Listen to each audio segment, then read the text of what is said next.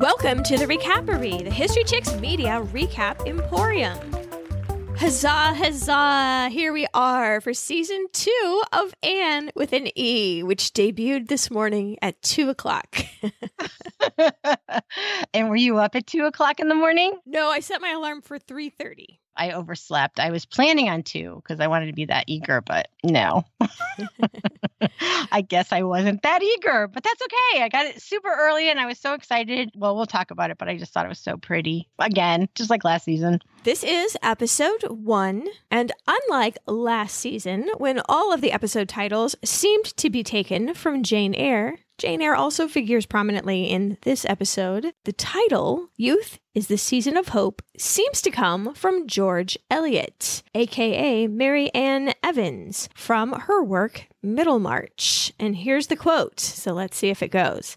If youth is the season of hope, it is often so only in the sense that our elders are hopeful about us. For no age is so apt as youth to think its emotions, partings, and resolves are the last of their kind. Each crisis seems final simply because it is new. Hmm. There's like one little tiny bit in there that I thought was accurate, but maybe as we continue talking, then I'll have this like light bulb moment. Did you watch last season again at all? Um, yeah, I did. I went back several times actually to verify things, and then I just went ahead and watched the last episode. Oh, okay. Yep, that's pretty much what I did. But in that last episode, Aunt Joe gave her a copy of George Eliot. They didn't say what book it was, but I'm going to just go ahead and assume that it was Middlemarch. And I do believe we speculated at that time that we might be seeing George Eliot episode titles. Mm-hmm. Mm-hmm. We're so right. There we go. you know, I'm not I don't even think we have to like do any recap of last season. We can just dive right in, right? Except for the fact that, um, just in case you have forgotten how it ended, especially since it is not in the books, due to a health crisis followed by a financial crisis, the family had to take in boarders. There are two men that were coming to board at the house at the end of last season. The boarders have arrived, and we know, though nobody else seems to, that they are criminals, the ones who had attacked Jerry and stolen a large sum of money. Mm-hmm. And that was the last thing that we saw, and it was Christmas time. So here's the Netflix synopsis for this season two, episode one. The Cuthbert boarders stir excitement with a question Could there be gold in Avonlea? Elsewhere, Gilbert makes a new friend at sea.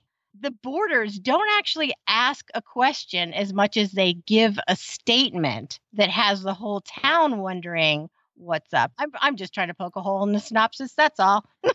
Okay, Well- so I haven't written a synopsis, but if I had one, it would be book people, just let it go.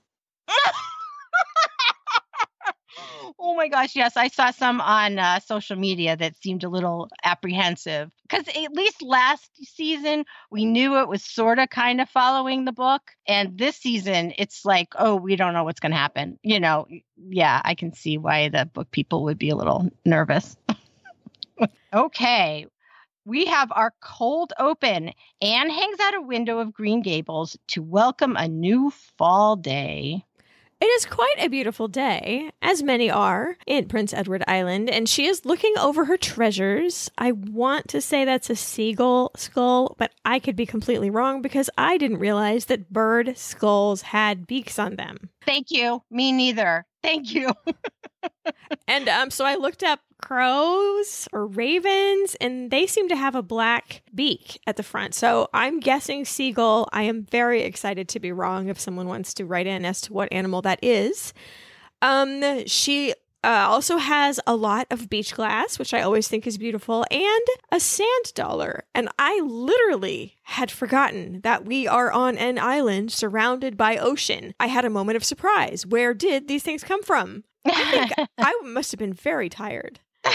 well, it was 2 a.m., so we'll let it slide. Yeah, I, I actually wondered if that was a seashell or a sand dollar. I couldn't decide. It's some kind of aquatic treasure.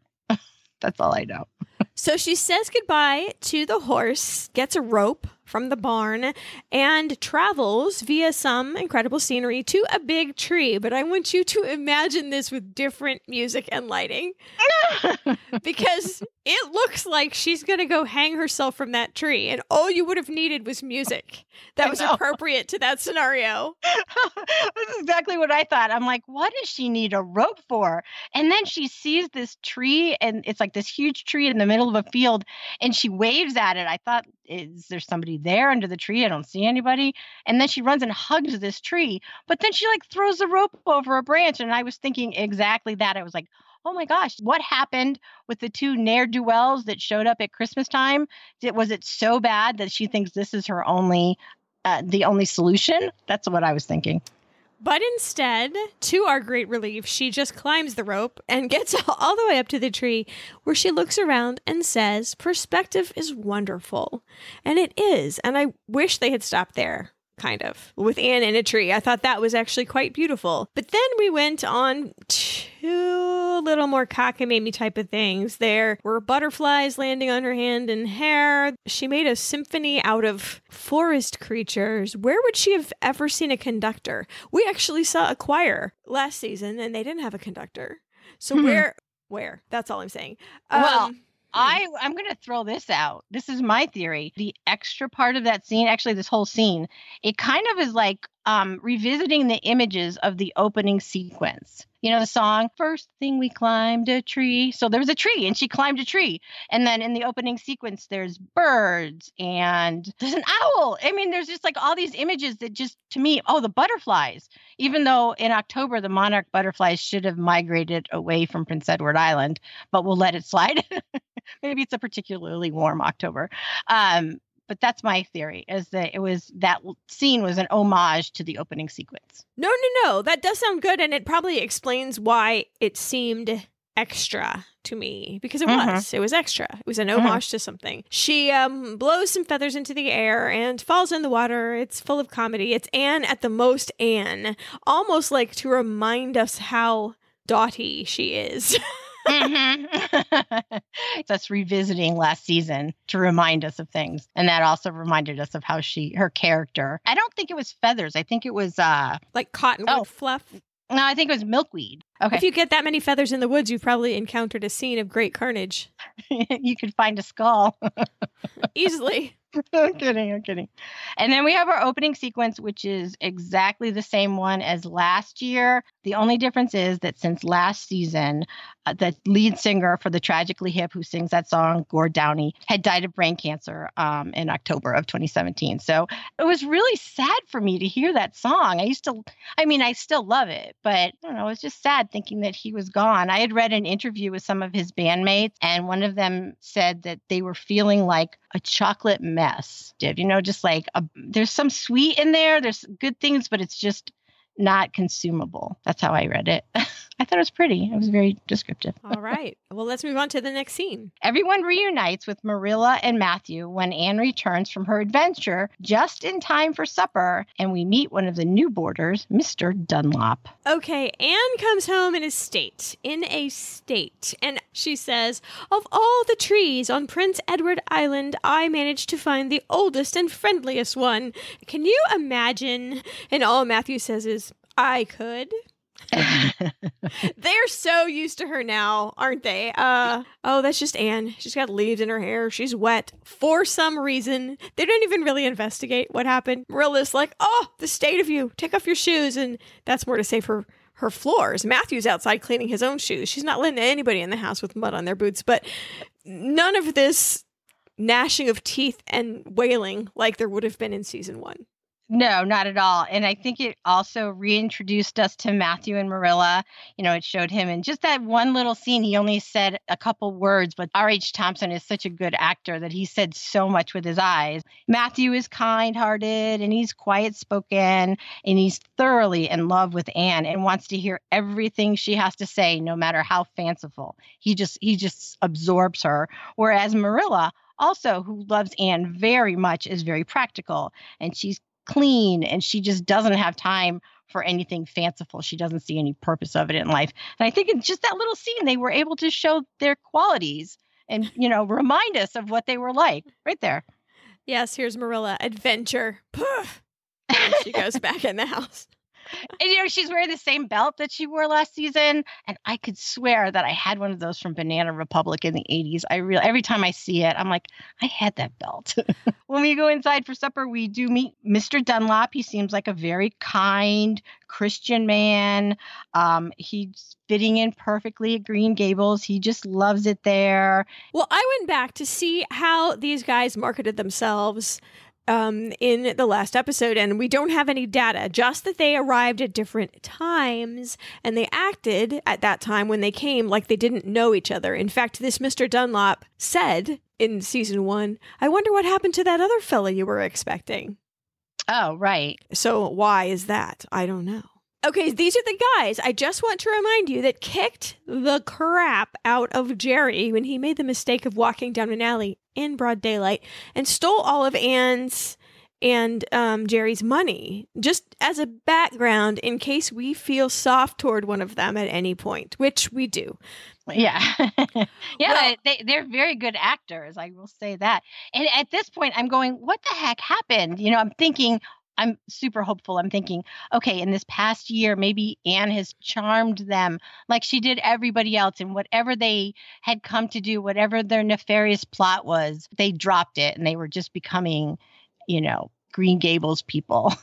That's what I was hopeful of. I was yeah. so wrong, but that was what I was thinking. I'm like, what the heck happened in the past year? These guys should have played out their con by now, I was thinking. Well, they're waiting for the payoff day. Yeah. When anybody has money. But anyway, there's a cute little byplay between the family and Mr. Dunlop. He made bread. Marilla's made butter. Hallelujah, he says. He calls Anne Dear Anne. It is just one big happy family. And then we got the first mention of several of Anne being out of paper. Like it's an insurmountable thing. We can't.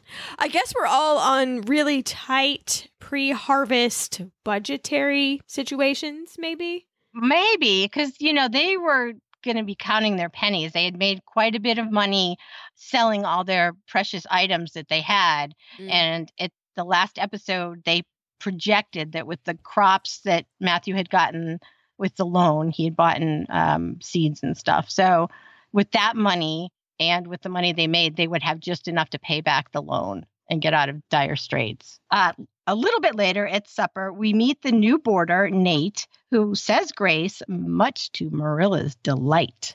Now, how come Nate, who is late, haha, is first name guy? Is it because of his floppy hair? Is it his age? I don't know. He touches Marilla on the shoulder as he sits down and really knocks her off kilter. Shall I say grace? He says. Now, this seems strange to me if, in fact, they've been there for 10 months. Mm-hmm.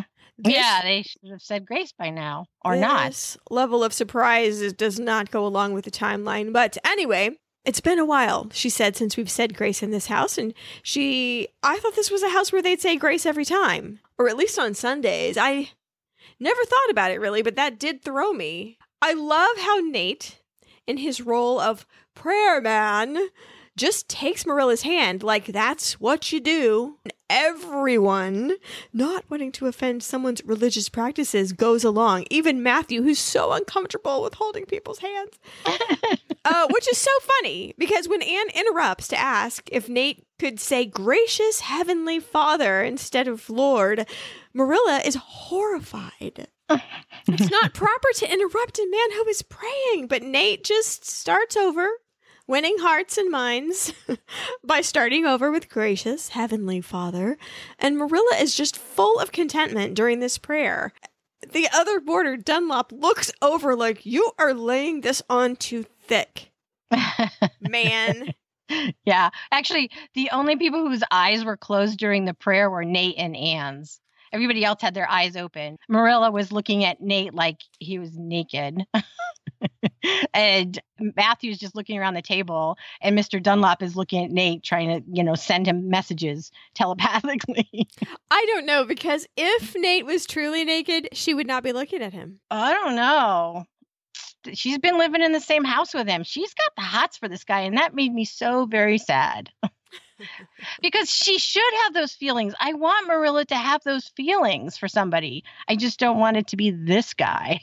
I guess, yes. I mean, that's going to do more harm to her than good in the long run. We shall see how that pans out. Well, at the end of the prayer, he refers to those who are less fortunate. And then we transition to another scene. Gilbert is working, singing, and mouthing off in the coal room of a steamship, and we meet his new friend who sees life a lot differently than Gilbert does. So they are in the coal bin hole, familiar to us from the movie Titanic, where Gilbert is working as a trimmer, which I always thought was called a stoker, but I guess I was wrong. Um, one of the men gets yelled at for just taking a second to wipe his face. The boss yells, Feed the lady, Trinidad. No one's paying you to take a vacation. And evidently it is vacation in Canada. I thought it was going to be holiday. I was wrong. Oh, maybe that guy's American. I don't know. I'm just throwing things in. well, um, yes, okay. But Gilbert, to lighten the mood, starts singing uh, "Way Haul Away," and I love how we don't know his name. Sebastian, the man who got yelled at, who was dismissively called Trinidad, his name's Sebastian. So Sebastian says, "Don't make that man vex." you know what? I am going to use that. Don't make me vex. Oh, that is good. the boss, the fireman, is Vex. He threatens them with transferring them to the slit trench. What is that, you ask? Why is that such a threat? He is threatening them to be assigned to shovel out poo from the latrine. And Gilbert's poor partner is desperately trying to pacify the boss, while Gilbert is taking joy in using vocabulary the boss doesn't understand. Oh, yes, latrine duty would be particularly repugnant. He's treating this like a joke.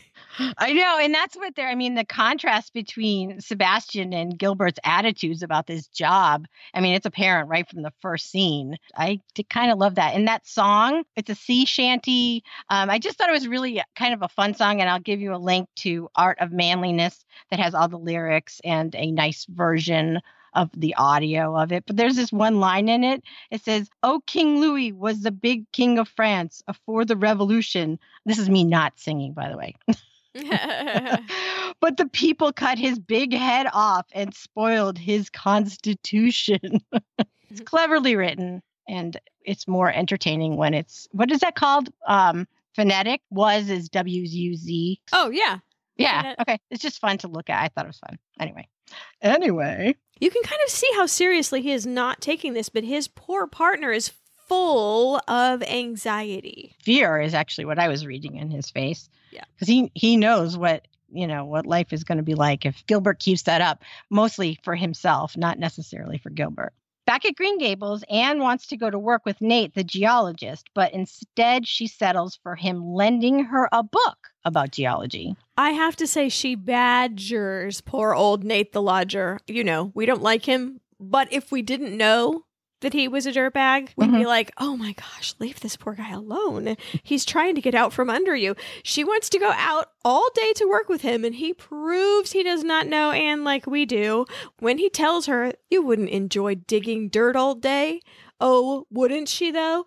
She is just classic Anne this whole scene. Da da da da da da da fascinating science of rocks. Iron oxide gave me such a thrill. Scientific. And he's like, kindly enough, you never stop talking. His just saying that triggers a flashback to her orphanage days. This is something that happens a lot in this episode. I don't know how I feel about it right now. yes, flashback number one back at the orphanage where the mean girls get Anne in trouble by telling a crazy story in a loud voice so everyone, quote, knows it is her and she gets the punishment. This, though, answers a question, a burning question from season one, though. Where did Anne get hold of Jane Eyre in the orphanage? We were trying to figure that out. Um, and this answers this this creative and cruel torture of having her kneel with a pillow in her arms and loading her arms up with books, the top one of which is a green copy of Jane Eyre. Not good. no, that looks like a horrible punishment. Mm-hmm. The matron says you'll sit there for an hour, maybe two. How can that even be physically possible to sit like that? She's holding the books with her arms like out, like off the ground. I don't even understand how that would be physically possible. I don't know. I don't know. People come up with some creative mess with regard to that. I don't understand it. If they had that as a uh, contest on Survivor, they wouldn't even last 10 minutes. Back to reality, it is obvious that Nate does not want her to go with him. Um, on the surface, even if this is the first season you see, you can see why he might want to go alone for a bit of peace. uh, even if he wasn't up to anything, he distracts her with an offer of a book, a shiny thing. Literally, he waggles it around in the air as if I was saying, shiny thing. geology. So we know he is a visiting geologist. And then she says, which sounds like foreshadowing to me, You'll live to regret lending this to me, says Anne. Now, I have not seen more than this one episode at this point because it just came out today, but that seems pointed enough that we should remember it for later. I agree. I love the exchange at the end when he is like, I'm out of here. Goodbye, goodbye, goodbye. And he's like trying to hurry out the door and she calls after him, I'm going to have a thousand questions for you when you get back. And he goes, Fair warning. and the whole little sister kicked out of bro's room vibe would be sort of endearing if we hadn't seen season one. He comes back in like, out, sister. Do not yeah. park your A on my bed and read that book. Get out of my room. It's kind of cute. I, you know what? I think you could probably come into this series with this season and know exactly what kind of person he is because when his back is turned to Anne, his eye roll game is hard you know, he is making faces, evil faces, rolling his eyes. You could tell he is just playing, you know, when he talks to her, that that's an act. Although I think he does it very convincingly. he really does. It's kind of scary, smooth operator. Although he is not as good as the other one. The other lodger is so scary. Good. Downstairs, Marilla is washing her hair. Nate walks in and he ends up sweet talking her. Marilla is luxuriating in washing her hair. We are, I believe, supposed to get the feeling that she does not allow herself very many self indulgences, and this is one of them. She feels very content. And when Nate comes downstairs, Marilla is unnerved. I mean, she's in her underwear, for one thing, with wet hair. Oh, the shame, the shame. uh, but all he says, and honestly, I tried to look for creepiness, and he really kept it nice and level. Although it. Just what he says is creepy enough. Yeah. He says, My, my, your hair smells as fresh as a summer breeze, which is creepy, although was functionally the whole entire theme of a series of shampoo commercials in the 70s. ah, man walks by a lady. Gee, your hair smells terrific. That's right. That was the name of the product. Gee, your hair smells terrific. That was the name of the shampoo. Uh, though Marilla doesn't seem to think so. Evidently, he leaves her with a smile on her face. I would be chasing him out with the poker. yeah, but you have a lot more experience than Marilla does. That's for sure. When it comes to men, mm-hmm. I mean that sounds bad. I didn't mean it like that. I was like, "What are you saying, Susan?" She's had like one fellow in her whole life. Okay, I'm just gonna just back out of this and bring up something a little more interesting. I think. Do you remember when we were covering The Crown?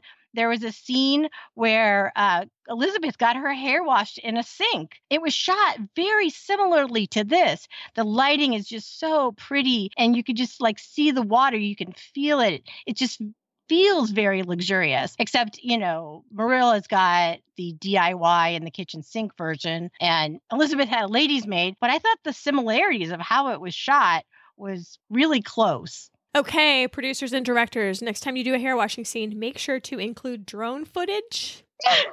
Some kind of explosion. Susan demands a different take on this activity. Outside, Nate and Dunlop are excited about their big day and its big payout.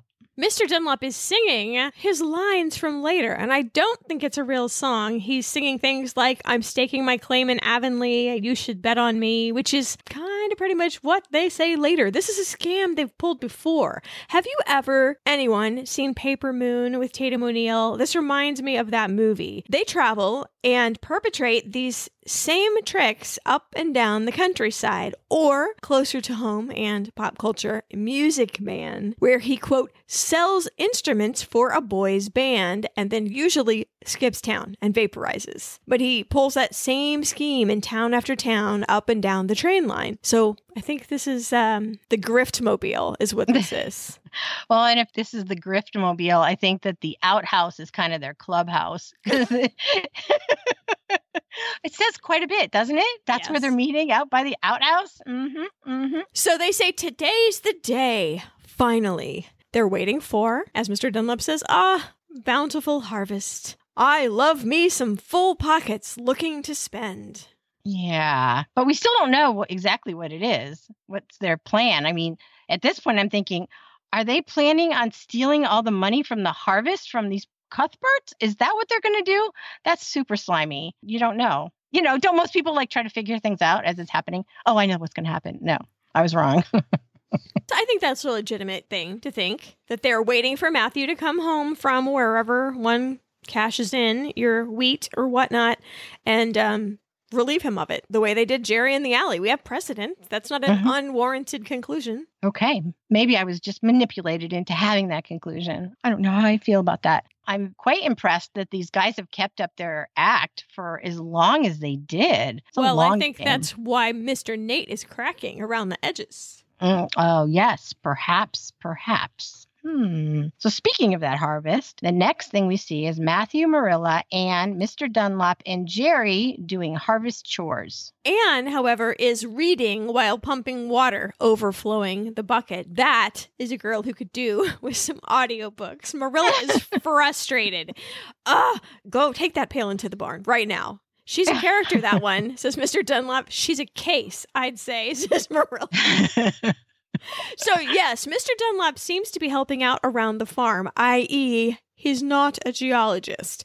What I'm taking from his presence is that he was thinking of settling in the area, maybe? okay. And he was a man of some funds. Is that what you're saying? That Or he could afford to not have to work? Well, or maybe um casting around for land to buy, not wanting to make a rash decision, wanted to live in a community a while and make sure it fit. I could see him telling that kind of a yarn. Mhm. And he's so helpful and so domestically um skilled that I actually think that they would have bought that. Oh, yeah, completely. So sending Anne off to the barn was probably the best thing that could happen to her. In the barn, we meet up with Jerry, and his inability to read troubles Anne, and it sets her on a mission to teach him. Anne is just stretched out on the hay reading. No attempt made at pretending to work. She doesn't even hear him come in, so there's none of this straightening up. No, no, I was uh scooping. Hey, no. No, no, no. what are you doing? What does it look like I'm doing? Something boring that doesn't look like work. I love Jerry. Hi Jerry. Welcome. I. I do too. And you know what? I'm going to just say this is the only character that looked like he had aged, which is, you know, it makes sense. When he started, he was 11 in season one, and now he's 13. And that's just a time of such a huge change for kids. But he's the only one who's physically kind of changed a little bit, I think. Well, my son blew right by me from 11 to 13, I think, and maybe you're in the same situation. I think he might have grown seven or eight inches. Oh, yeah. Oh, yeah. He was probably my height, and I'm 5'2, and now he's um 5'10. We were at the doctor the other day. 5'10. So you can't really put an anvil on this little boy's head and keep him from growing. But you're right. I noticed he had become a young man. hmm Yeah, a little bit older. Jerry consents before anyone else that Nate is not right, probably because he acts different with the help, I would guess. Um, and as we find out later, this guy's been messing with him just as a policy. Well, I went back and looked at the mugging.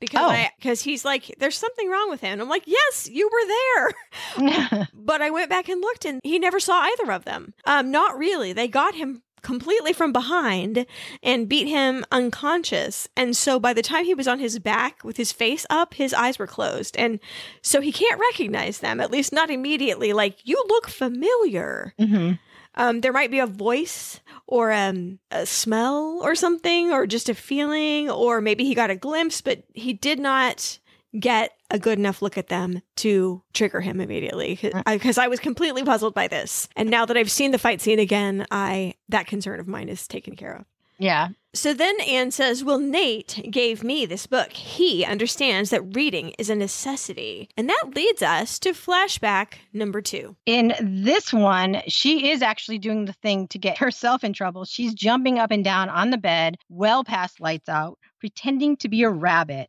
And again, she gets punished with the books on the pillow punishment, except this time it's a little different. The person that's guarding her, when they fall asleep, she steals that copy of Jane Eyre and sticks it under her nightdress. So I like that she got a hold of the book. What I don't like is how manic that I'm a rabbit, I'm a fuzzy rabbit, and and everyone's like, stop, stop, because she is freaky.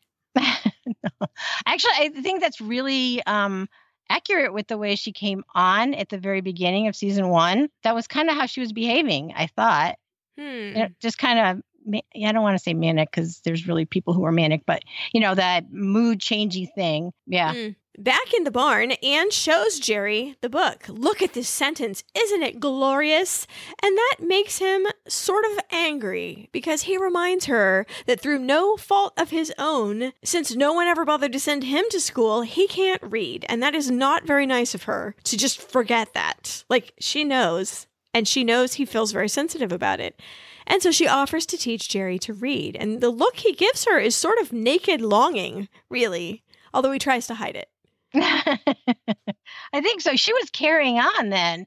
You know, she's going on about the 26 letters that just combine to make up these glorious words. And he looks at her. I mean, it was like if cricket's noise made a look, that was it. That's the way he looked at her. And she says, Well, okay, maybe just let's start with your name. Good idea. At his worksite, Nate starts to play his con on Mr. Barry, who takes a bite. Nate is lounging on a big pile of dirt. And until I realized he'd had 10 months to make that pile of dirt, I'm like, well, my goodness, isn't he industrious? Why doesn't he just get a real job? Um, but it's taken him 10 months to make one pile of dirt. And he hears a noise and hurries to have an open tantrum. God, dandruff, some of it itches, you know, and he's kicking buckets and throwing stuff. And the curtain goes up on the performance. Diana's father rides by. I say, can I be of assistance? Well, he rides up and there's this work site. I mean, Nate did a really good job of creating the illusion that there was actual work going on. You know, you dug a hole and put boards in it to keep it square and made a little pulley system. So, you know, it looked like he was up to something. And he said that he just spirited a sample away to a lab to find out if there was gold in it without telling his employer because he knew what they were going to do and they were going to take advantage of the fact that there was gold there and would just rip off all the people in town. Do I tell my employer? Or do I tell the people of this town? Keep it to yourself, please, sir. And that, ladies and gentlemen, is called baiting the hook. That's right. And it's totally what he did. And Mr. Barry didn't even see it coming. You know, eh, you had said that they had probably done this con before. I'm going to agree with that. I, that didn't occur to me until you said it, but it's probably right because this is so well practiced. Unfortunately, I think these guys are really smart. And um, I referred to it earlier. I thought this is so much work and so much time and prep work that you could have probably made a massive, some kind of emporium by now and had yourself a million dollars. You guys are so smart. Maybe there's a thrill in the chase. Maybe. We just don't appreciate. Back at Green Gables, there's more harvest chores going on, and Mr. Dunlop starts singing that same song that Gilbert had been singing on the boat. Something else cool about this song the boss of all the sailors that were working together and singing this song would often make up the verses. And then everyone together sings the refrain, Way Haul Away Joe. My son and I used to sing the blues this way to pick up his room. And so I was so intrigued by the fact that this makes light work and you can make up the verses to be whatever was appropriate that day. Is there an embarrassing story? Did someone get in a fight and lose? You put that into the song. And then everyone laughs while they're singing Way Haul Away. Like, um, I asked Jet, my son, if he could remember any of them. And he did. He remembered this one. all these clothes are dirty. Doo doo doo doo. All over the floor. Doo doo doo doo. I got to pick them up so we can close the door. but we would make up different ones for different occasions. And so I love this about that song is that it can be whatever you want it to be. And so it made work fun. Yeah. And Mr. Dunlop is all in with his establishing character bit, and he is not slacking on the work or the creativity. So you just channeled that energy towards other things. uh, we cut to Gilbert and his friend in the crew's quarters on the ship where they talk survival, race, and opportunities. So the conversation is not as convivial on board ship. Gilbert is singing again, and Sebastian says, The fireman is not the only one who don't appreciate that song. And he lays on some real world truths for Gilbert. This job is as high as I'm ever going to get. I have reached the best I can hope for in life. You are a white boy who has options. You're a tourist. I need this. Don't lose this work for me, please. It's very heavy. It's mm-hmm. something Gilbert needed to hear. He was trying to make light of the work. Uh, also, doesn't care if he makes the boss mad. Like, who even is that guy that doesn't understand the word repugnant? Sebastian, now that he sees he's made an impression, goes ahead and lightens it up a little bit by saying, also, you don't sing worth a damn. yeah, it's a cute friendship. I mean, Sebastian's older than Gilbert, and um, Gilbert actually takes. You can t- see that he's taking what he's saying to heart. Like I never really thought of myself that way. Mm-hmm. So it was the tourist. It, that's the part that got me the most. It was like you're a tourist. I'm like he is a tourist. This is just like a, a game for him almost. You know, he just wants to see the world, something different. And now I think it's time to take a little break. And when we come back, we will see what happens with the scam. The Scaminators.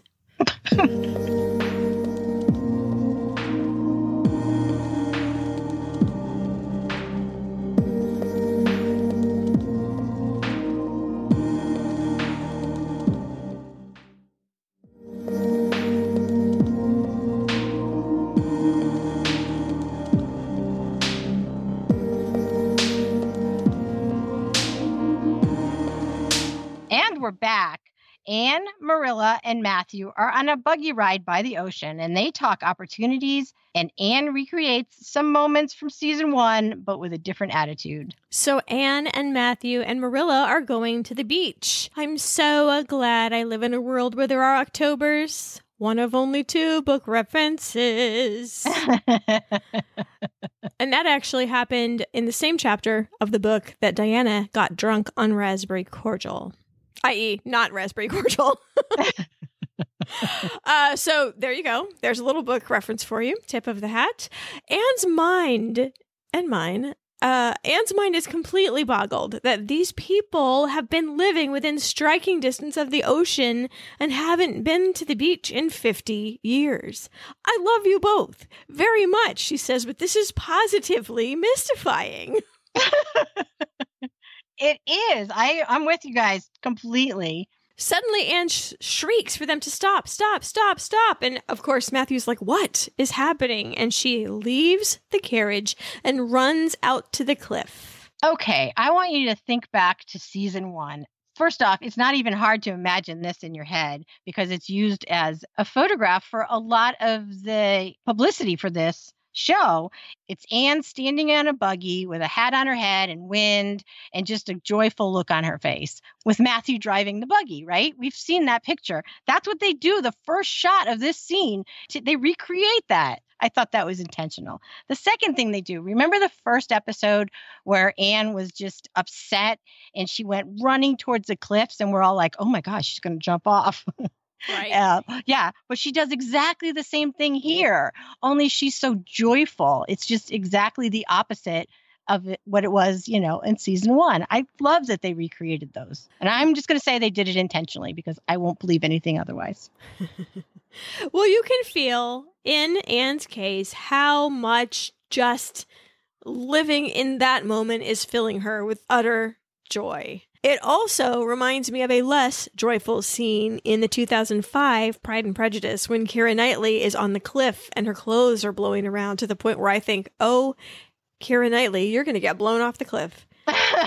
there's a lot of wind and um in in anne's case also there's a lot of wind but in this case it's kind of um her friend and um it just enhances her experience so mm. I like the examples of Anne living in the moment in a way that people just have forgotten to do. When they get to the beach, Anne immediately goes swimming. Matthew immediately follows her, and Marilla doesn't even get her shoes wet. Well, okay, they're at the beach setting up their picnic. It is October. Uh, Anne's taking off her shoes and socks. She heads for the water, and I love the look on Marilla's face when she thinks it's going to be up to the ankles. She's looking forward to seeing Anne's first time in the ocean. But Anne is disrobing all the way in which gives her great consternation. this is unsettling. This is alarming. In Marilla's defense, the water temperature is 57 degrees Fahrenheit. That's actually not freezing, but it's not mm, a hot tub. No, um, you know, you just go a little farther south to Newport, it's 70 degrees in Newport, Rhode Island. And I'm here to tell you, Beezy does not swim in Newport, Rhode Island. no, it's so it is too cold. That's Newport, Rhode Island in October. In Myrtle Beach, South Carolina, it's like 73. And uh, Venice Beach, California, it's like 75 is the average temperature of the water in October. Well, kids do not care, for one thing. I used to be outside, speaking of the 70s, in the 1970s with what amounted to boots full of snow cone. Didn't care. I used to swim in Maine in the summer, and I just remember mom looking at me the way that Marilla was looking at Anne. Like, are you crazy? And then when I got to be an adult and I went back to Maine and I was like, oh, I'm going to have that experience again. I like my, I forgot how to breathe and I was only in the water up to my knees. like, oh my gosh, I'm losing something here. it's like when you come out from swimming and instead of getting a Coke, you get hot chocolate. That's right. Exactly. Exactly. Well, Marilla sends Matthew in to get Anne out. And whoops, she has just lost control of that situation because now she has two kids in the water. I have been fully dressed at our local pool trying to get kids out of the pool. That is frustrating. You just circle around the edge fuming, waving your hands in the air and shrieking kind of low because you don't want to embarrass yourself, but you're like, get out of the pool. oh, please. The summer is very interesting. Well, Anne slips, and there is a genuine scare. Um, Marilla's poor feet in her boots are just dancing on the edge of the water. She's powerless to save Anne. Her society has put her in this box, by the way, that women don't swim, women don't take their shoes off.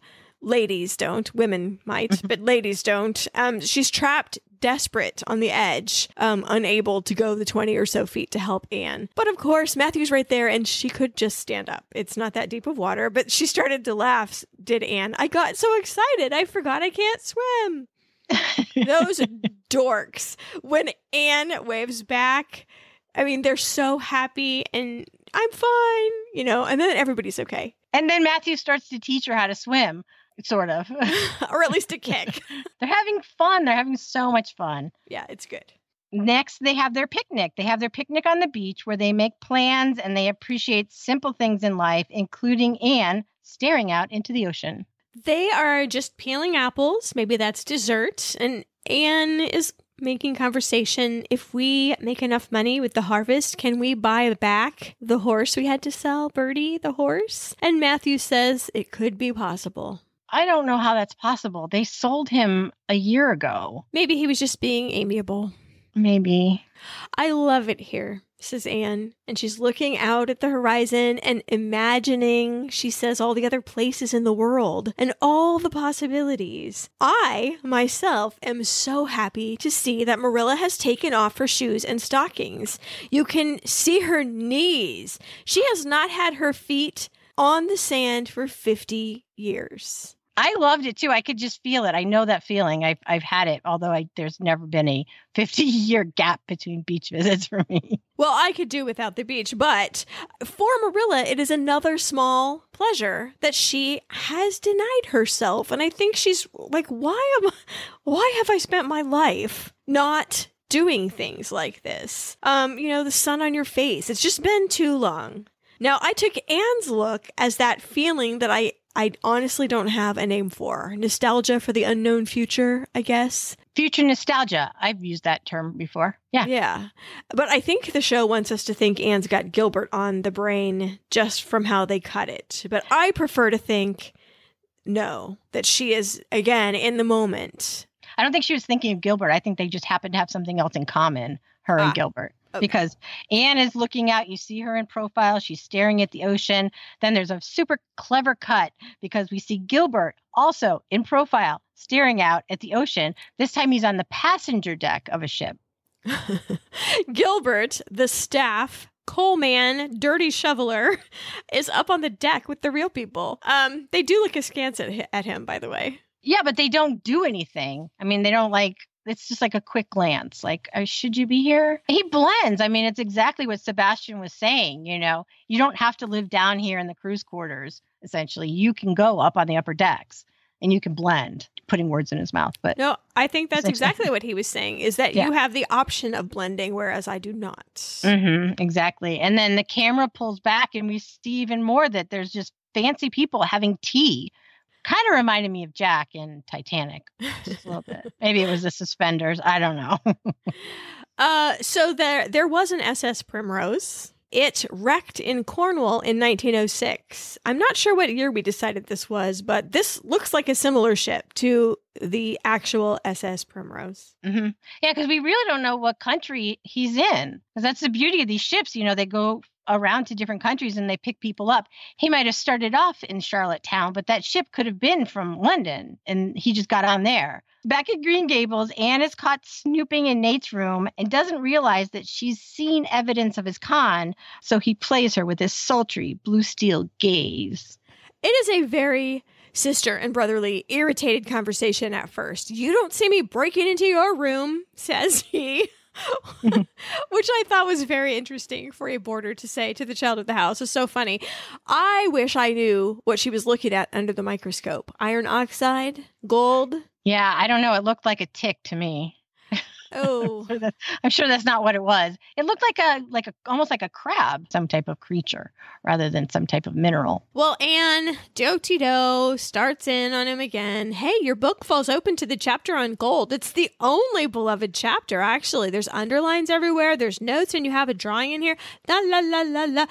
You notice dear listeners, the corners are turned down. So Nate and I are both that sort of monster.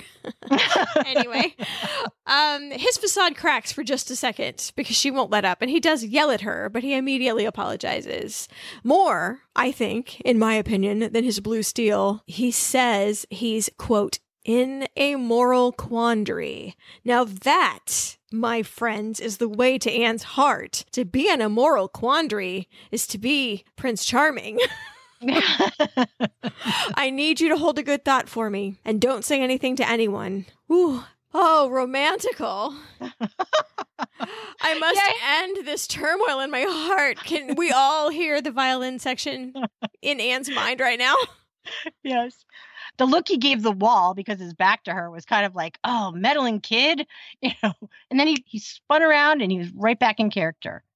This guy's good. He's good at what he does. I am so looking forward to if they are exposed having some kind of sentence that's reminiscent of Scooby Doo. This all would have worked, but for you meddling kids. In the book club Hideaway Shack in the Woods, Diana Barry and Ruby Gillis squabble over Gilbert and story plots, while Anne is just the chill writer, and all three of them select stories to send to Aunt Jo. I love the squabbling. Diana's got a little sauce to her today. Why don't you just write another bird story? What do you mean? You you just write the same story over and over about Albert, Herbert, Rupert, Pilbert. And uh, Ruby takes exception not to the concept of her repetitive story nature, but to Pilbert. I would never write a story about a boy named Pilbert. All of your stories are about Gilbert, says Diana. You're you think we don't notice? She's still on that. And it's through Ruby expositionalist that we learn that Gilbert's been gone for eight months and three days, and probably some hours and minutes too, but we don't hear it. and he may never come back. He might not. And these ladies have to face that, especially Ruby, who's still pining after him after all this time. Well, you have a lot of time to pine when you're 13. That's true. 14. you got nothing but time to pine and write notes in the paper and yeah. Anne, however, is still back home in her mind and offers up a story idea. The random, I quote random, tragical tale of a sad and handsome scientist who one day stumbles upon a secret that might save the world. Diana, of course, is amazed. How do you do it, Anne? And of course, Anne is very casual, like, I write from life, Diana. I write from life. She's so wise. She's so Mhm. chill. Speaking about the wisdom of Anne, Anne brings a brilliant study guide to the barn to help Jerry learn to read and explain why he needs to learn. Marilla would be so very angry to see her sampler in the barn at all. And it is in the hay and it is on the floor. Oh, by the way, I, though I couldn't screenshot it, there is a significant part of that sampler referring to children's obedience to parents. I found it. Oh, It's- good. Part of a hymn, it's actually called Obedience to Parents, and it says, Let children that would fear the Lord hear what their teachers say, with reverence meet their parents' word, and with delight obey. So Marilla's been in that cage at least since the age of seven or eight when she made that sampler. That's right. I couldn't see what the last number was. It's 1840 something, either Mm. 43 or 48. I couldn't see it. I kept trying, couldn't see it. Well, Jerry says he doesn't need to read. He's changed his mind. But Anne is not having it and brings her persuasive powers to bear. Every book has a whole world inside of it, Jerry. Adventure, romance, ships, gunfights, knights on horseback. You never know what's going to happen until you begin. You can be anyone, go anywhere. And there is a quick flash of her sitting in what looks like the coal bin hole of Gilbert's ship. That's what I thought at first, too. I had to rewind it, but I really just think it's the, the coal bin of the orphanage. Oh, okay, okay. There's like a little mouse that's walking on a pipe or something that's in there. And wasn't there a mouse that she had as a pet? Yes, until they killed it, I think. Right, right, right. And then she, I think, to support your point, she tells him reading can save your life. Yes, I do think she's in the orphanage. I think it's a vision of her mental escape when she was there. hmm Yeah, because she's just reading and the delight on her face, she's just blissful while she's reading as a child. That must have been her only escape, you know, her only. She's sitting in a coal bin with very little light, and yet she's not, you Mhm. know. She's reading Jane Eyre and she's transported somewhere else. She was reading that geology book sitting on itchy hay and just as transported. She didn't hear Jerry come in. I think she just time travels pretty much every time she reads a textbook. well, he's sold. He's he's like, okay, you could teach me, but you know what? She's out of paper. Yeah. Sorry, but she did bring an apple that she's going to use as a visual aid, and they go over to the sampler. She starts spelling out apple with the apple in her hand. She's A P P, and Jerry is following along with her. She's really teaching him how to read with an apple and a sampler in a barn. Apple is not easy, though. Apple makes no sense. Apple has a silent E. Apple has two P's. Apple makes no sense phonetically. She wasn't thinking that far ahead. Come on, she found the sampler. She brought an apple. um, there's a reason you start with cat. Fair enough. That night, Nate and Mr. Dunlop reveal their true colors, smoke and cuss, while they think that they're alone. There is a shocking statement from Nate here. He says, I can't stand that nosy little kid. Followed by an even more shocking statement. She's a pain in my What? I have to bleep a word out of Anne of Green Gables? I wow. Um, I don't remember what there- rating this had, but I'm just like, well, they are bad guys, huh? Well, I don't know. It might actually have been PG 13 now that I think about it. or at least PG because there's some violence towards children in it. That would give it at least a PG rating, I think. And that's a bad word. Now I have to bleep it twice. Oh, sorry. Oh. I have Uh. to say though, they're back out at their clubhouse. I'm sorry, the outhouse. It's probably the only place where there's no mosquitoes. Oh, good point. Good point. But they're smoking. Wouldn't that keep the mosquitoes away? Yeah. So I didn't like his hmm, frame of mind. He said, I had to navigate around her evil little mind. She's about to expose us. Tip the grift, he says. Matthew sees them passing the flask, and I think that's sort of nothing unusual if if you can't hear them, I think this is just fine. These are grown young men. They have a flask. They would go outside and have it on the sly if they were staying in this particular house, right? And the two guys board in the same house. It's natural they'd hang out at this point. Can Matthew hear them? We just do not know. I don't know. There's bending glass though in his window. You know, it's the old glass. It's kind of warped. I live with that glass. I know. I love it. I love it. The next day, Mr. Dunlop and Anne playfully bake a pie. Is it a cherry pie? It is so gloopy. I wondered exactly the same thing. What kind of recipe did great Aunt Beatrix give them? Yeah, I couldn't figure out what kind it was either. Actually, the first time I thought it was some kind of like meat pie because it's oh. dark red, like blood, but I just, I don't know. I, you got me. We're going to call it cherry pie even though cherries aren't in season in October, but sure, let's call it cherry pie. now, Jonesy, we heard him being called Jonesy. Yes, we did. Jonesy does know how to bake. Also sing. Maybe Jonesy and Nate met in vaudeville. There's a point where Marilla has her hand on her head, like, what has happened to my kitchen? it seems fun. I'm, you know, Anne says, Can I decorate it however I want? And he answers her, If you can dream it, we can do it. Yeah, he seems like such a charming guy. I mean, you know, the uh the fake one seems like a real charming guy. The real one does not. But but fake Mr. Dunlop slash Jonesy I don't even know what we call him now. I'm still calling him Mr. Dunlop because that's how I'm thinking of okay. him. You're just confusing me with Jonesy, but yes, I heard that in the, the previous scene too. Um, yeah, he seems like a nice guy. I don't blame Anne for wanting to hang out with him. He's fun. Marilla tries to bring it down in the kitchen. You can't decorate a pie. And Mr. Dunlop's like, Can't we? Can't we? we'll give you a link, actually. I have a link to 25 ways to decorate a pie. So Pinterest agrees with you, Mr. Dunlop. I think fake Mr. Dunlop would have a blast with Pinterest. or perhaps he does not need Pinterest. He is Pinterest, darling.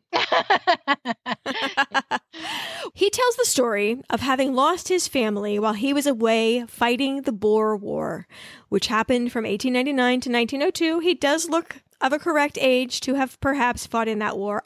I don't know if that's malarkey or real. Who knows at this point?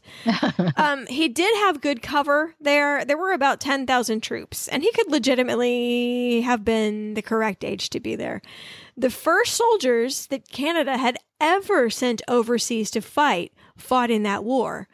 And veterans returning from that conflict had this aura of hero about them. People respected them in a way that I really think Mr. Dunlop is capitalizing on, whether that's true or fake. I am so sorry he's a trickster because I want to like him here so badly, don't you? I do. And I want to say that this is a nod to last season because when Anne was pulling her own scam on the pawn shop owner, she too told a story about the Boer War.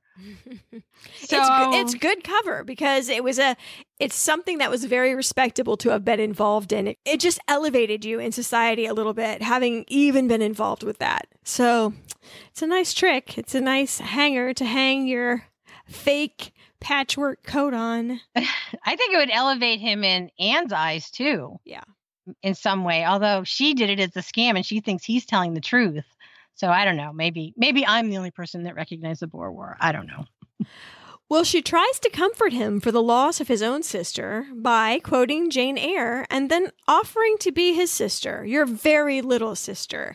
He seems either genuinely touched or a fine actor. And then they make up a little Broadway number about pie. it was a super cute scene. It if, really was. I if we didn't know that he was faking it, you know, it would have been very endearing. Makes me sad. I think this guy probably gets the big parts. well, while Mr. Dunlop is doing the good stuff in the kitchen, Nate visits Jerry in the barn and psychologically terrorizes him. And Jerry may not be able to read words, but he sure can read people. So Jerry's out there in the barn carving his ABCs into the wood because that sampler's not going to be unnoticed forever. I am completely shocked that Marilla hasn't started to run around in a circle, that that thing's gone. It used to be at the foot of the stairs. Mm-hmm. I'm surprised she hasn't noticed. And then why does he do this? I'm not getting this. He is really scary and horrible to Jerry, menacing, holding him around the neck with one hand, with a knife in his other hand. The Q has a tail on it, he says, like a little French pig. Ah!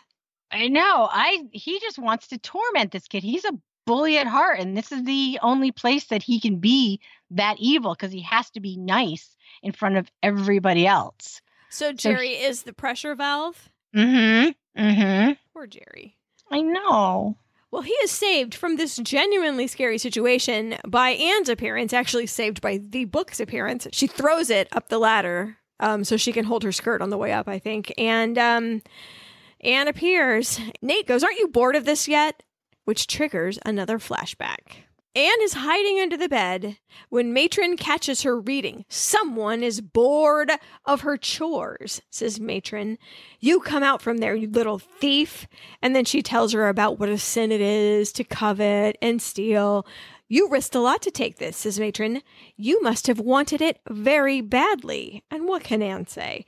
And then Matron rips out like the whole Lowood School section of Jane Eyre and keeps it and throws her back the remainder. There, it's yours. Gasps from book lovers everywhere. Even those of you that bend the corners. Hey, weren't we last season wondering if she had missed parts of the book? I have a vague recollection of that, yes. Okay, good, because I only had a vague recollection as well. Hmm, interesting. That would it's, explain it.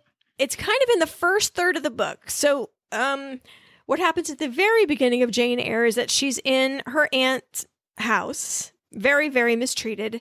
Then she gets sent to Lowood School, and there's a bit about that. And her friend dies, and then she s- sends away for a position in a house and goes to live with Mr. Rochester's family. So I don't, right around in there somewhere between Lowood and setting out the advertisement for a job is what gets taken out of that book. Wow, that's pretty good. I'm impressed.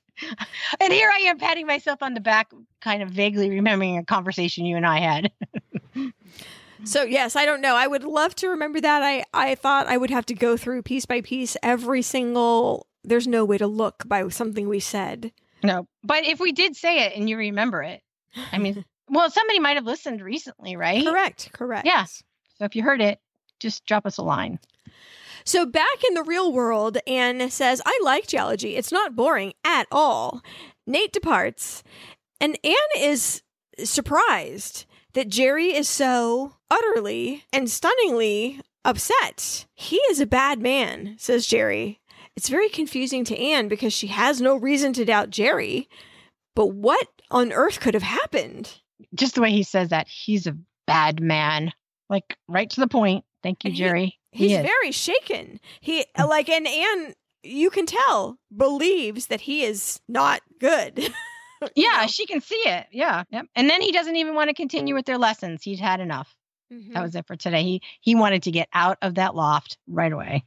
In the house, Marilla sees Nate without a shirt and she's all aflutter with feelings as he plays her. Marilla is, as many moms do, walking around upstairs. It's me, it's the sock fairy, picking up socks that people have distributed like the Queen of the May. But Marilla is actually on the hunt for mending. Do you have anything I can fix for you? And he thinks about it and says, Can I give you the shirt off my back? I tore the cuff. Would a man really do that? I mean, not a gentleman for real, but would that even? I okay. just don't even know. Okay, first off, he's been playing her. He knows what every time he touches her or he compliments her or he stands in front of her with his shirt off that he's affecting her. He knows that and that's why he's doing it. But um flip side, he also is the kind of jerk that if somebody said they were going to do some job for him, that, that he'd take him up on it, even if he didn't need it. Hmm. Well, sort of. He's just gross. He's gross. I hate the way that he sticks his head out after this interaction. She's got his shirt and watches her walk all down the hall. Much obliged, he yells. And Marilla's just got feelings that she can't even name. It's a very upsetting, a very upsetting scene. Okay, I had at this point something occurred to me. Hmm. Is the feelings that she's having when Nate touches her or says something to her, are those surprise feelings making her do those, you know, self-care things that she never did before? Hmm. Hadn't thought about it. I I don't know. Maybe. Maybe she's like, "Oh, this is I I can experience a pleasant feeling. I kind of like it. What else gives me pleasure? Oh, washing my hair. Oh, digging my feet in the sand. Who knows what else? Okay, so I would hate to think that this man is the cause of that. I would prefer to think that Anne's spirit is what is causing it. I agree with you, but if we want to get a, you know, silver lining out of a very dark cloud, we can get it from there. Maybe. Well, Don't. No. I would like to let's pull that back to Anne being the force for good. That's what I okay, I'm with you. Okay. In the Barry's bedroom, Mr. Barry is conflicted and the missus can't get him to tell her why. Honestly, William, you're making me dizzy. What's the matter? She is trying to get him to talk to her, and he won't talk because he gave his word, blah, blah, blah. He's walking around, walking around, walking around. And you could tell there's something on his mind, and he won't let it out. And she's trying the wifely, I have two ears. They work. I'm ready to listen to whatever you have to say. And he just bursts out with, I just want to do something that matters for once, and leaves the room, which leaves his poor wife thinking, oh no, it's a midlife crisis. What is my life about to become? That's not very fair. No, and he okay. Two things there. He when he said that, he just sounded like such a child. I just want to do something that matters for once, and he kind of like the foot stomp was implied, and he just kind of flounced out of the room. That's how I read that his exit there. But there's another thing about this scene that bugged me. She said, "I would offer you a penny for your thoughts, but I haven't any money." So does she mean that women don't have any money of their own? Is it one of those statements? Are the Barrys in a financial stress? Or is it that she just didn't have any pockets? I wasn't sure. That for I- some reason that line stuck out at me. Yes, there was a brief picture of her face in the mirror when she said that. So, what I am taking that to mean, since later he offers money to somebody, I think we can discount money trouble, at least at this point. More on that later. Um, so, we're left with, and who cares if there's pockets? If she had money, it could be in a jar on her table. Well, yeah, I'm So that was, what- I what I'm I was just being is clever and don't don't you love pockets? So I don't really have any feelings about pockets. I don't care about pockets. Am I un un um solidarity like? no, you're actually very fortunate. So I'm guessing that it is B. She has no money of her own. Okay, good. We need to point that out because that's what women were dealing with at this point in life. Later that evening, Matthew declines to join the boarders' men's evening around the Green Gables fire. And when he leaves, they discuss their plan and use Anne to help further it. It's probably so weird, especially for someone like Matthew who's very shy, to have paying strangers taking up your space, taking up your chair. Dudes love them their chairs. And he kind of can't get out of there fast enough. We remember how shy Matthew used to be. Well, once he's gone, Nate reveals that he has been trying to see if Jerry remembers them. He's been messing with him on purpose. And Mr. Dunlop says, Stop poking that bear. They got off easy. You need to lay off. Uh, you know, take the good that he doesn't remember us and just walk away. And Nate's first reaction is to just snap at him. Don't tell me what to do. Another childish move here, as far as I'm concerned. Maybe I had kids fighting in my head or something. Don't tell me what to do. So they hear Anne coming, and Anne, who is gigglier than I have ever seen her in her whole life, gives Dunlop a present. Don't open it now. And then when she's halfway up the stairs, it's an apron. Ha ha ha ha. It's really blah. And then they begin operations. It only takes a glance, and they start off on. Um, they know Anne's sitting on the stairs still. The townsfolk should get the gold. I want to do the right thing. Everyone here will be rich. Only your conscience can guide you as to what the right decision is. And scene. Anne's in deep. Oh yeah, and they knew just exactly how much to do too. Mm-hmm. Mm-hmm. Mr. Dunlop is quite the baker. Marilla and Anne need to share the baking bounty. if nothing else, Mr. Dunlop is not lying about his skill with an oven. the whole table is full of things. Bread is hard. Like I've seen the Great British Baking Show. I've seen it. I don't see any eight strand braided loaves. But I know that regular bread can let you down. But the whole table is packed with pie, scones, rolls, loaves. Whose flour is all this? now, is there also not a point about halfway to this point where someone in the house should say, hey, you should cool it? like, I know you're cool- cooling it off on the table, but you guys need to lay off. That was ridiculous amounts of baked goods. No one saw that happening. Yeah, I don't. You got me on that one too. That's like, I mean, just think about it at Christmas time when you make cookies. I don't know if you've done this, make cookies for the neighbors or whatever, all those. And that takes like two or three days of you just constantly baking to fill up a table like that. That's a lot of bacon. You just go down to the commercial kitchen. Okay. Well, we and don't you all put have. them all in that big oven and make 24 pans at once. And hey, presto, Are you having fun bragging there, Beckett? you're done. yes, that's so nice. If somebody had that happen to them, most of us do not.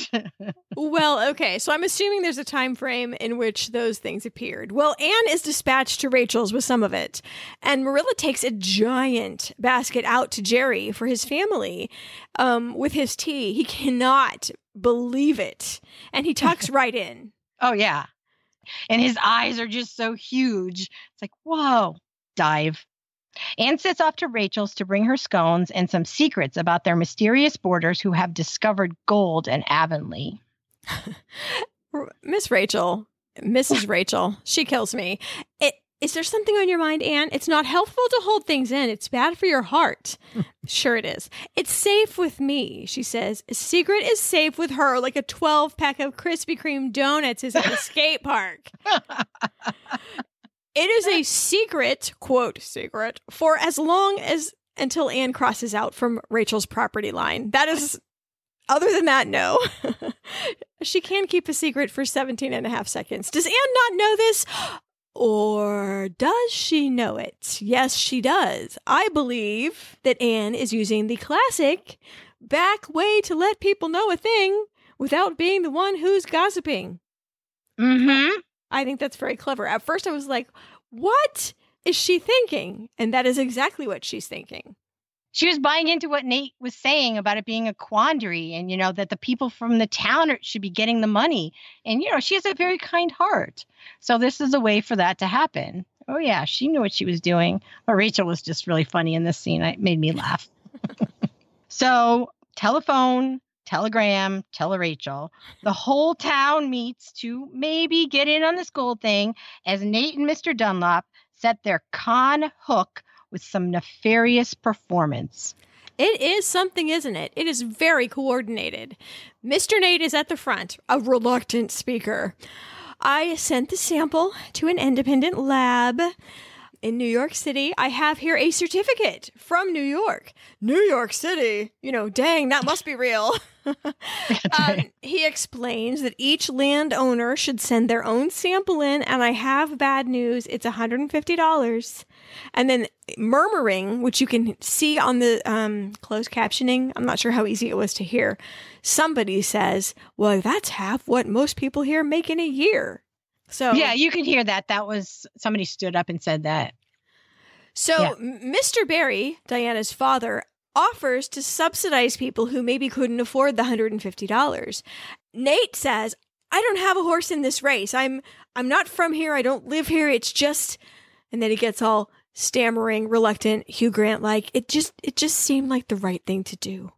And then he acts like he's leaving. He gathers his stuff. He's overwhelmed by the furor of what he has just put in motion. and his partner in crime up at the front, why don't you put your money where your mouth is? I'm going to stay here, gold or no gold. I love Avonlea. What about you? Why don't you quit your job and just manage this mining operation if you think it's going to be so great? Why don't you bet on Avonlea? Can you see that on bumper stickers? Bet on Avonlea. can you see bumper stickers on a horse and carriage? sure, I can. Go My other yeah. car is a Brougham. well, if you've ever been to, you know, like Pennsylvania Dutch County or near any Mennonites and they're driving the buggies, they have stuff on the back, don't they? Or is that just in my head? it might just be in your head. I think they're required to have that slow moving vehicle sticker. But yeah. I've never seen like my other car is a hansom cab. No. My other uh, car is a saddle. oh, there you go. Uh so Nate, after this big tension, the gauntlet has been thrown. Nate agrees to quit his non existent geology job and wins the hearts and minds of Avonlea. Hooray! I'm trying to be like a subtle background cheering, but everybody goes crazy. They forget to stop asking questions. There's so many questions they need to put before him, but they're just so excited that he's agreed to, you know, champion their cause and lead this organization and bet on Avonlea for them. So, Ooh. yeah. It is dirty pool. Old Mr. Dunlop sure has good enunciation and projection for a soldiering baking man. It's almost as if he'd had experience delivering lines to an audience by Jove. Applause, applause. You're going to stick to that theory that they met at vaudeville? Uh, yes. Okay. I believe so. Or prison. I don't really know, but there's a bit of foreshadowing again in the balcony there are the young ladies. Um, Diana and Ruby and Anne are all up illicitly on the balcony. Haha, we're all going to be rich like you, Diana. I think, combined with Diana's dad offering to front everyone's testing fee, I sense the fall of the House of Barry. Oh.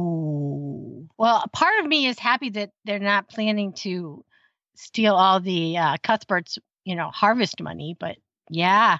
But they are, but only in a roundabout way. Because mm-hmm. if that's half what people make in a year, they are stealing the harvest money. Well, maybe they have to pay the bank back. I don't know.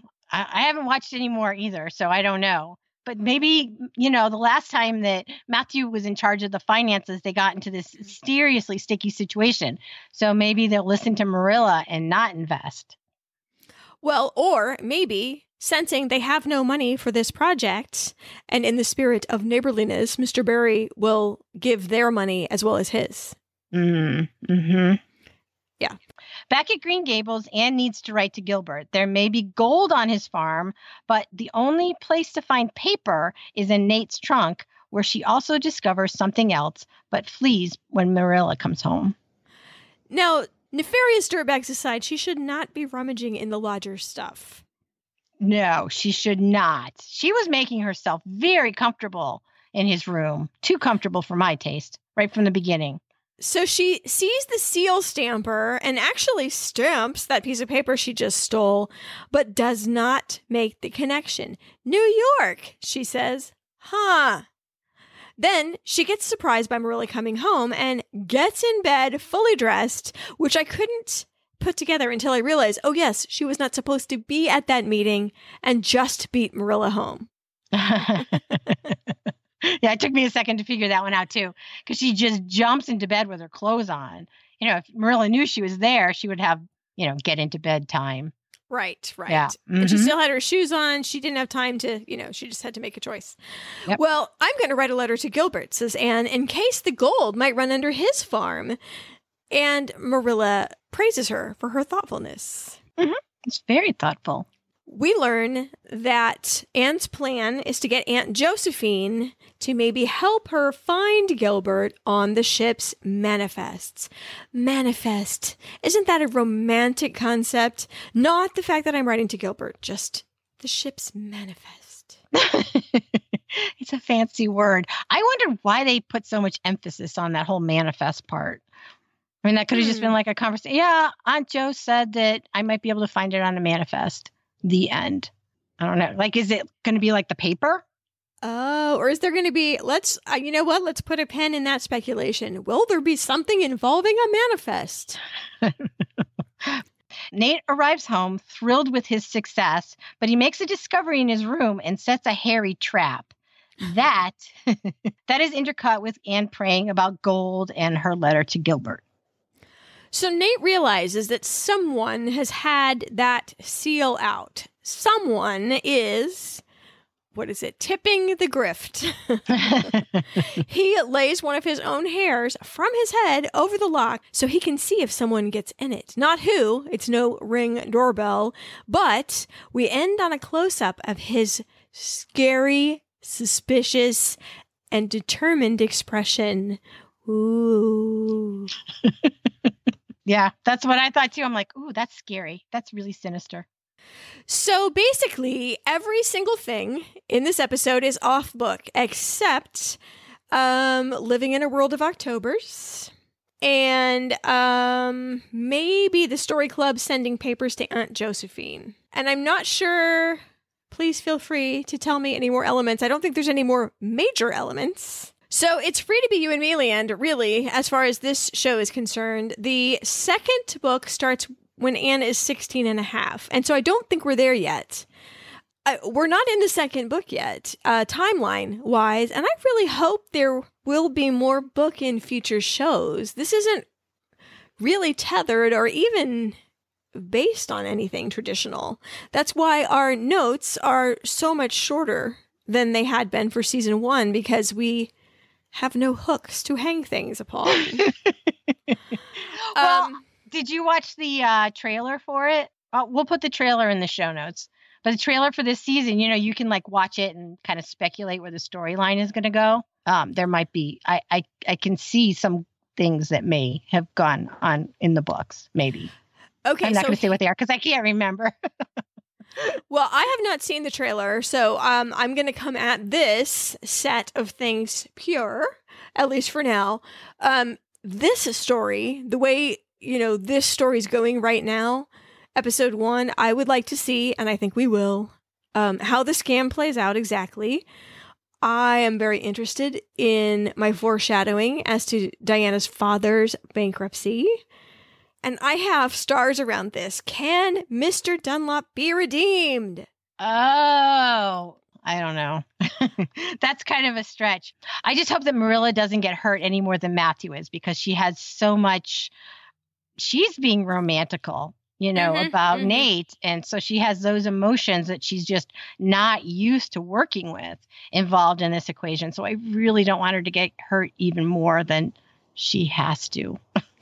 And I almost think, I hope she discovers it instead of having someone have to break it to her. If it has to happen, I hope she's the action lady. Oh, yeah. Yeah. That would be good. So I'm interested in Gilbert's adventures in real world land. Mm-hmm.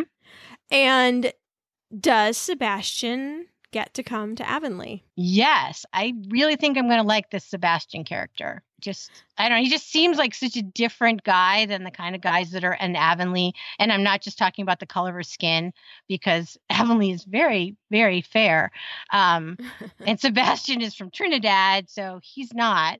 But yeah, I just, I'm really curious to see what kind of elements. Yeah, I'm, I'm thinking there might be el- like modern kind of discussions that maybe wouldn't have been happening during this time period. But since the books are shot anyway, you know, and they really delved into feminism a lot more um, last season than they probably would have in reality, or even that you know Maud Montgomery did. So, um, yeah, I'm I'm curious to see where he goes to. Now, there are some things from book one we can still include. So, any of these I would love to see. Are we, ready? The hair dye incident, where Anne turns her hair green because she wanted raven black hair like in a book, and some bad stuff happened. Um, Anne as Elaine the Lily Maid floating down the river on a raft when Anne and Diana try to have a fancy lunch for a famous author. I don't even want to spoil you as to how that turns out. Um, even just truth or dare on the ridgepole where Anne walks on top of a house because someone dared her to do it. And then when Diana and Anne are telling themselves horrible ghost stories and we're afraid to go in the um, forest, or even any of Anne's relationships with her teachers, especially Miss Stacy. So, you know, there's a lot of drama that could happen. There's a lot of funny incidents and um, comedy. I'm always happy to see Jerry, of course. I hope he's not too traumatized in chapter two. And if the bad guys do triumph, I hope they get their comeuppance in the end. Ooh, I hope they get their comeuppance in the middle so that we can do some other storylines. Oh yes, I hope they get their comeuppance in episode two. Yeah, yeah. Wouldn't it be great if it was Jerry that breaks the case? Ooh, yeah. I would like that. And I'd like to see Ruby Gillis kind of get infatuated with Jerry. so she could stop talking about Gilbert. It's just getting to be too much. I don't know. She's had a thing for Gilbert since like third grade. Yeah, but that last episode, last season, Gilbert and Anne only have eyes for each other. But Ruby doesn't know that yet. No, she doesn't. Ooh, is Ruby going to have an attack of the vapors when she sees that in person? Because you know, the only person that's ever actually seen it is Jerry. That's true. And he just got to be the older brother. Bye bye. Au revoir. Well, all right, there it is. I don't know. I don't know what to think. Um, it was so off book that I really am kind of treating this like a separate fan fictional sort of endeavor. I don't know. I don't know what to make of it. That's brilliant. Yes, fan fiction. Because people who are fans of something love fan fiction, right?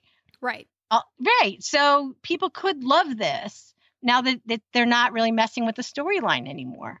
Ooh, I kind of like that. Let's sell it that way.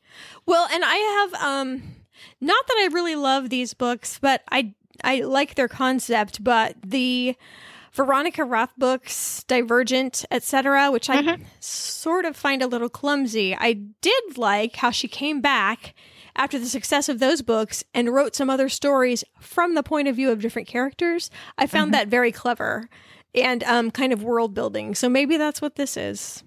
Okay, that's really funny that you say that. Oh, over the summer, I went to the movies with my daughter to see a movie from a book series that she and I both love. And Lucas Jade Zumann was in the movie. It's um, Every Day. It's a book series by David Levithan. It's a YA series, but you know, you don't have to be a Y to read them. um, basically, the story is about a being named A who wakes up every day and, uh, a, and, takes over the body of somebody else and just lives their day to be the best day as possible. And then A will wake up in another body the next day. And then eventually he meets somebody that he really wants to have a relationship with. So, one of the characters who oddly was called Nathan, who was a really religious guy, was played by Lucas Jade Zumann, and he was so adorable. I was so excited. I was like hitting my daughter in the movie theater. like, oh, look, look, it's Gilbert. Well, good. You know, people have strong feelings for Gilbert from the 80s, so I wonder if they're going to have strong feelings for this Gilbert too. I don't know, but he's got two other movies coming out this year. So I think of everybody, I was kind of like trying to look ahead at some of the actors, see what they're doing. I think he's the one that's whose star is rising fastest. Mm-hmm, mm-hmm. Which really wouldn't surprise me, I guess. So I don't have too many links. I have a link to the history of that Way Holloway song. I have a link to Keira Knightley standing on the cliff edge um, with epic orchestral music surrounding her, um, and then a link to some pie decorating in defiance of Marilla's proscription against it. well, I only had the uh, Way Holloway um, link, so that's all I've got. You got more than me. So that's it for episode one of season two of Anne with an E. We would be delighted to see you over on the Recapery page. Or, in fact, if you would like to join us in the History Chicks podcast lounge, we're going to have a discussion going on in there too. Just go to the History Chicks page on Facebook and click join group. Answer the question, and you are in. Our bar is not set very high. We are just separating robots from humans. Okay, so there is 10 episodes of this season, unlike last season, which only had eight. So our posting schedule for this will be once a week, except for the weeks that we post our biographies over on the History Chicks podcast. It's just too much for us to do that. So it's two weeks and then a week off, and then two weeks and then a week off until we get through the season. See you next time. Thanks for listening. Bye.